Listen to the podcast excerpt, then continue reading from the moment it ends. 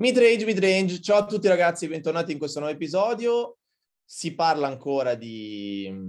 di power ranking, di pre-season sui nostri social, classifiche, giocatori, squadre che sono attese a, ad un salto, ad una conferma. Oggi invece parleremo di giocatori che sono attesi a una stagione importante e di conseguenza in conduzione c'è il sottoscritto Andrea Piazza e il suo compagno di viaggio di oggi è il signor Alessandro Carrata. Ciao Ale, benvenuto.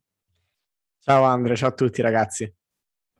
Benvenuto e bentornato Ale. Oggi è una puntata che mi sta molto a cuore perché si parlerà di questi tre giocatori che secondo me hanno una narrativa che in questa stagione potrebbe essere portata o all'estremo in un senso o nell'altro. Direi che partiamo subito con un giocatore che eh, sta anche a cuore, tra virgolette, al, al buon Ale, perché da tifoso Nix lo conosce molto bene, è Kristaps Porzingis. Kristaps Porzingis che, eh, ricordiamolo, quarta scelta al draft, eh, nel 2016 si parlava di lui come un unicorno, cioè un giocatore speciale perché eh, un lungo capace di mettere la palla a terra in quel modo, crearsi tiri in quel modo e comunque anche poter avere un impatto in difesa grazie alle sue lunghe leve, poteva essere un giocatore rivoluzionario eh, in quello slot sul parquet di gioco. Invece il tempo è passato, lui eh, si è dimostrato un giocatore non integro fisicamente perché eh, non ha mai, penso, giocato una regular season completa in questi anni,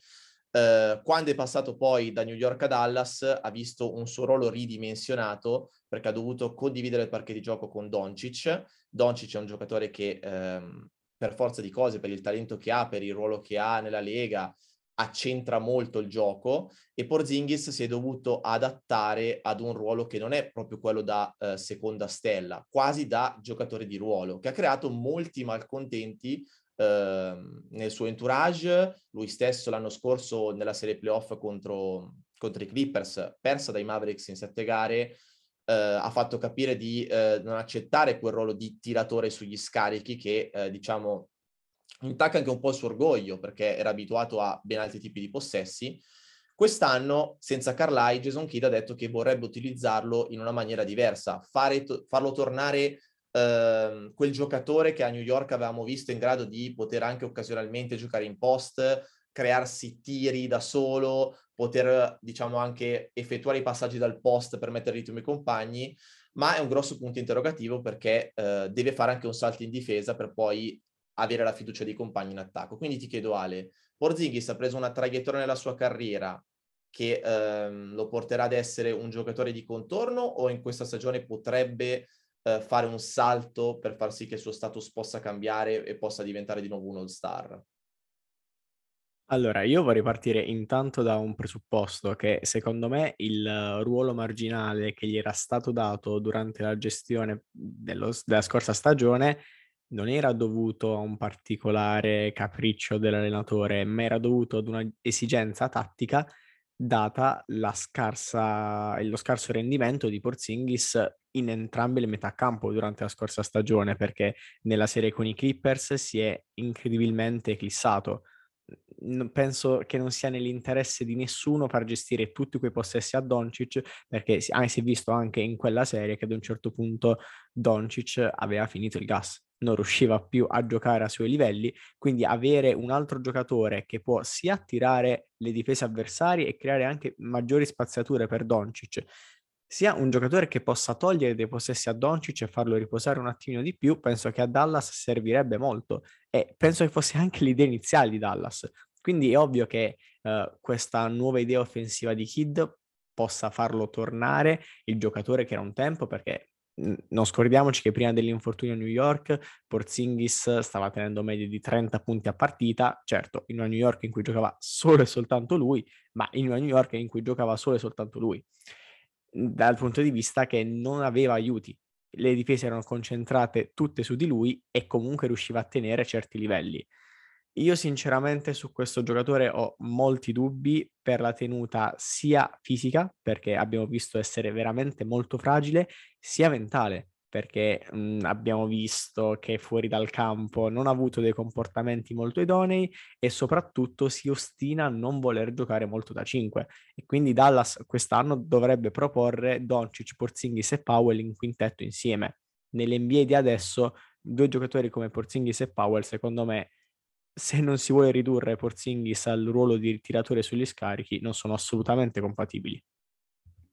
Sono d'accordo con te Ale, soprattutto su quest'ultimo punto del ruolo di Porzingis in campo perché è un po' anche la questione Anthony Davis che ha fatto discutere molto in questi anni. Cioè Porzingis per il corpo che ha nell'NBA di oggi non può giocare da 4 se non proprio in determinati quintetti particolari, magari dei matchup nei playoff. Porzingis deve giocare da 5 perché in questo modo gli apre un sacco, un sacco di occasioni per lui sia in attacco che in difesa, perché lui in difesa rende meglio quando orbita il ferro e può, diciamo, eh, fungere da protettore di esso e eh, se gioca da 4, secondo me l'attacco di Dallas ne risente perché sì, magari eh, lui deve eh, essere una minaccia da 3 perché con quel corpo, con quei centimetri lo devono per forza marcare, però sono costretti a giocare con Powell che sia un ottimo rollante, ma le spaziature secondo me dopo un po' eh, vengono intasate. Il problema è che lo fanno giocare da 4 perché ehm, sostanzialmente Porzingis in difesa non ha mostrato mai di essere quel giocatore che può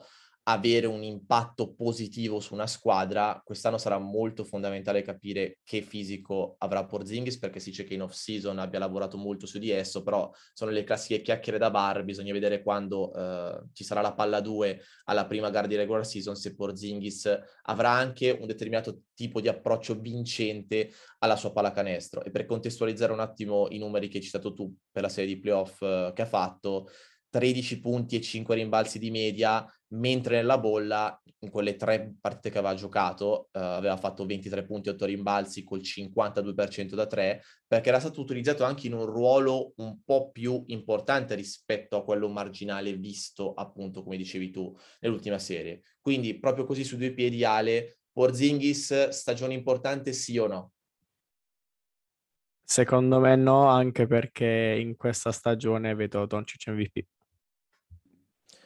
Io dico no perché secondo me ormai non è più quel tipo di giocatore che volevano venderci, che tutti magari pensavano potesse essere dopo quella stagione del 2016. Avrà una carriera discreta se metterà al posto il fisico, ma già seconda stella secondo me è tanto. Un altro giocatore invece che è stato draftato nel 2015, ma non come quarta scelta, bensì come prima scelta, è il signor Carl Anthony Towns. La sua è una storia davvero particolare perché giocatore dal talento offensivo incredibile, ehm, aveva diciamo incominciato molto bene a macinare numeri, eh, a macinare statistiche individuali che l'avevano portato comunque a due convocazioni allo Star Game nel 2018-2019, a un posto nel terzo quintetto All-NBA nel 2018, ma le ultime due stagioni sono state davvero un disastro tra infortuni che ha avuto e tra lutti sotto tutti i punti di vista. Per chi non lo sapesse, il 2020 per lui è stato davvero un dramma perché ha perso sua madre e altri sei familiari per il Covid. Nel 2021 lui stesso è stato positivo al Covid, ha avuto anche una fase di instabilità mentale, Uh, tra l'altro a Los Angeles proprio nel 2021 è stato pure investito da un guidatore ubriaco, per fortuna non ha avuto conseguenze gravi, ma in delle lunghe interviste ha parlato di come abbia molto molto sofferto in questi due anni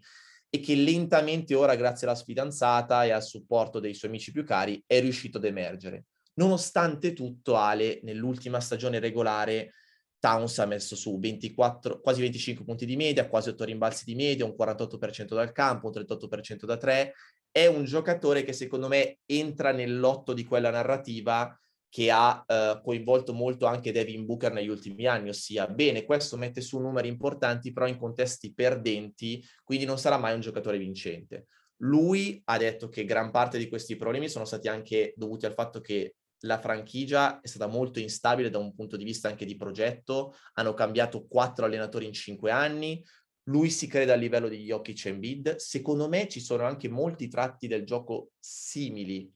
eh, a Jokic, per quanto riguarda quello di Kat. Ti chiedo Ale, cosa ne pensi del Towns giocatore, cosa ne pensi dei Timberwolves nella prossima stagione, visto che per me con Edwards, Russell, i giovani che hanno, possono, non dico fare bene, ma non fare male come gli altri anni. Secondo me per eh, Minnesota e per Towns in particolare sarà una stagione veramente molto interessante, più che altro perché a questo giocatore il talento non manca, ha un talento cristallino e si è notato in alcune situazioni. Quello che è sempre mancato a Towns giocatore è stata un'etica del lavoro che gli permettesse sia di elevare il proprio gioco, sia di renderlo effettivamente un leader in campo. Ecco, questa potrebbe essere la stagione della svolta. Potrebbe essere la stagione della svolta perché negli ultimi due anni, come hai detto bene tu prima, ha passato veramente molte cose e in questi casi si può avere o una, un abbandono totale oppure una reazione e dalle sue dichiarazioni e dal suo lavoro sembra esserci stata una reazione e di conseguenza è, sarà fondamentale vedere come gestirà il suo ruolo all'interno della squadra perché adesso deve essere lui il giocatore che porta avanti tutta la squadra perché con giocatori poi del calibro di Russell, di Edwards che nella sua prima stagione ha fatto vedere grandi lampi questi Timberwolves potrebbero essere interessanti e potrebbero dare fastidio anche a livello di play-in. È ovvio che la strada da fare è molto lunga, anche perché a livello societario non c'è ancora solidità. Però il talento in quella squadra c'è e se Towns riuscirà sia a mantenere mh, i numeri che ha sempre dato, sia per me il suo salto è appunto da quel punto di vista di leadership, quella leadership che uh, Butler aveva por- provato a portare all'interno della squadra e per cui c'erano stati vari scontri e che invece una persona come Towns, soprattutto in vista dei recenti avvenimenti, potrebbe invece riuscire a portare in maniera migliore. Detto questo, bisognerà vedere effettivamente quanto alle parole corrisponderanno i fatti, perché di giocatori NBA che hanno detto ho lavorato tutta l'estate, sono una, un giocatore nuovo, ne sentiamo ogni anno e ne sentiamo decine. Effettivamente poi quando si va a vedere in fin dei conti non sono poi così tanti quelli che ci riescono.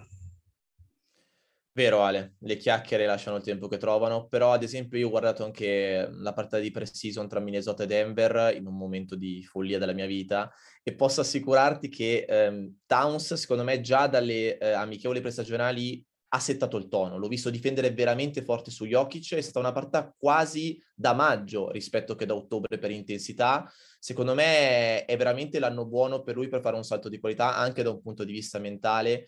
e potrebbe essere veramente eh, un giocatore che non ti dico che lotterà per l'MVP quest'anno, ma secondo me tra un paio d'anni se le cose funzionassero per Minnesota non mi sorprenderebbe vederlo tra le top 3, top 4 dei giocatori, eh, quantomeno in regular season, più importanti dell'NBA eh, attuale. Quindi dico sì, secondo me Towns farà una grande stagione e Minnesota metterà il primo mattone grande finalmente per una direzione positiva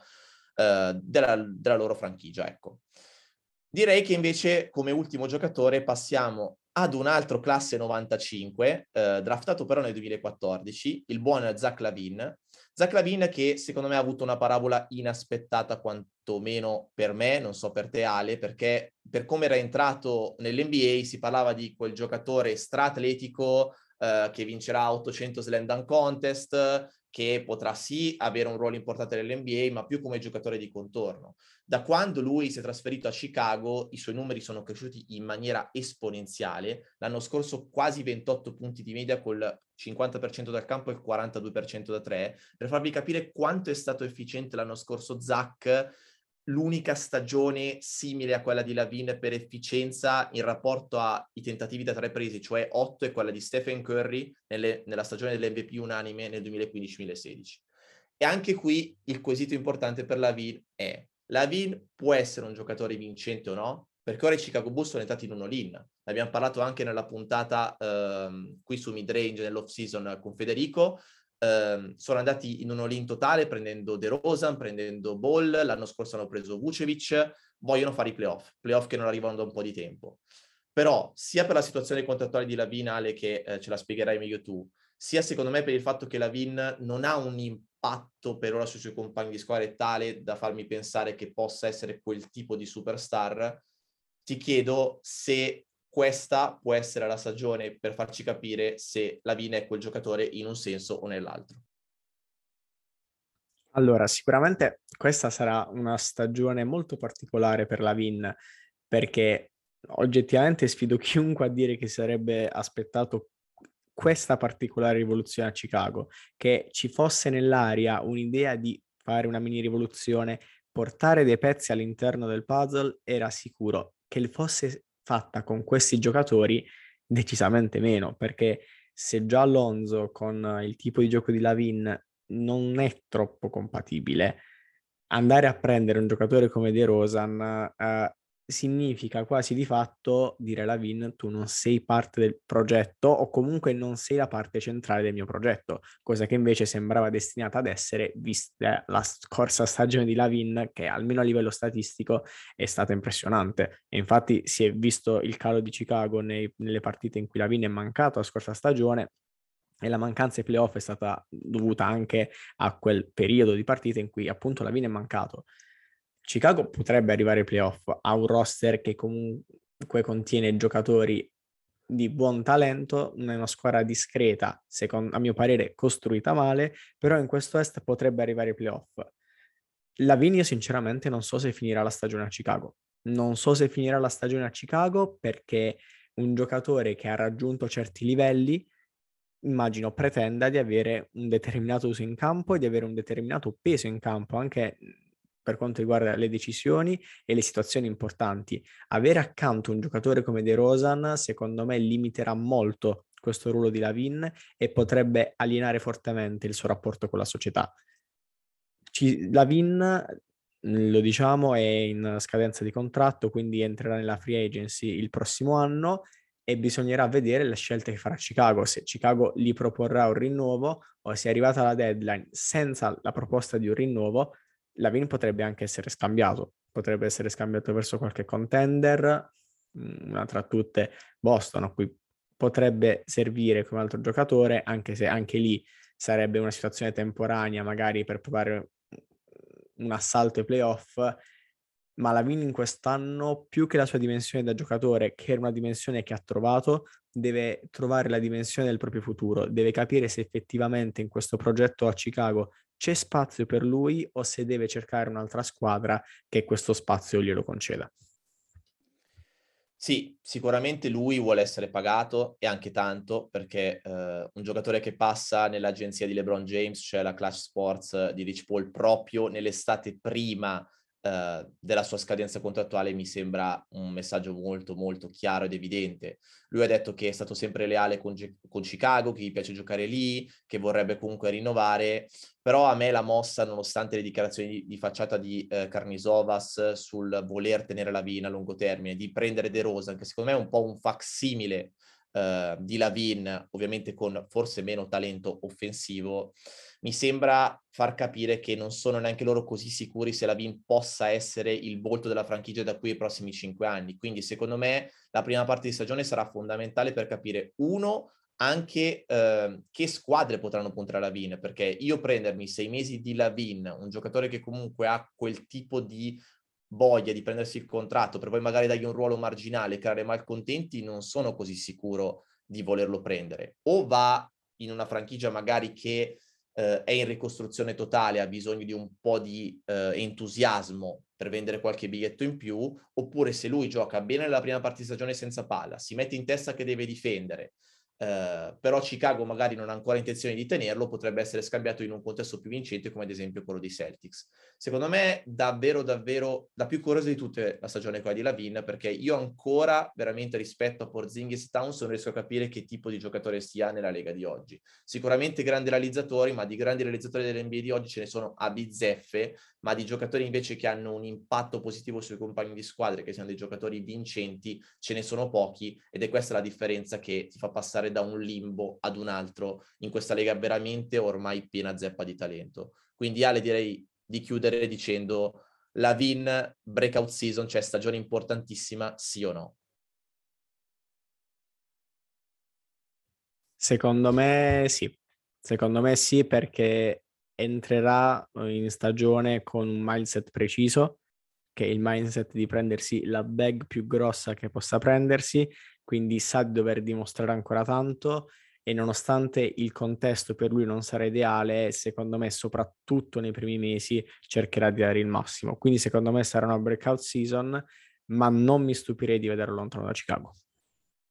Io dico stagione importante sì, ma i playoff Chicago ci andrà, anche magari con un buon piazzamento, ma andrà male allora lì qualche domanda se la faranno anche per quanto riguarda il fit con De Rosan, con Lonzo Ball, eccetera. Però è proprio una cosa istintiva perché, come ti ho detto, è l'unico giocatore sul quale non riesco a leggere la mia sfera di cristallo, di sentenze. E niente Ale, direi che abbiamo chiuso questa puntata. Eh, vi invito a seguire innanzitutto eh, la nostra pagina Instagram perché ogni giorno alle 7 stiamo mettendo eh, il nostro power ranking redazionale, quindi tra sondaggi che mettiamo e nei DM che ci arrivano insulti per i piazzamenti delle squadre, siete liberissimi di, di, di, supportarci o di insultarci, ci fa sempre piacere. E invece ogni martedì eh, usciamo su tutte le piattaforme, Spotify, eccetera, con ovviamente eh, il podcast. L'ultima puntata prima della regular season sarà quella di martedì, eh, vi sveleremo poi di cosa parleremo, ma insomma sicuramente sarà un'anteprima ancora di quella che sarà una stagione davvero davvero importante. Ti saluto Ale e vi ringrazio per l'ascolto, una buona settimana a tutti e forza ragazzi.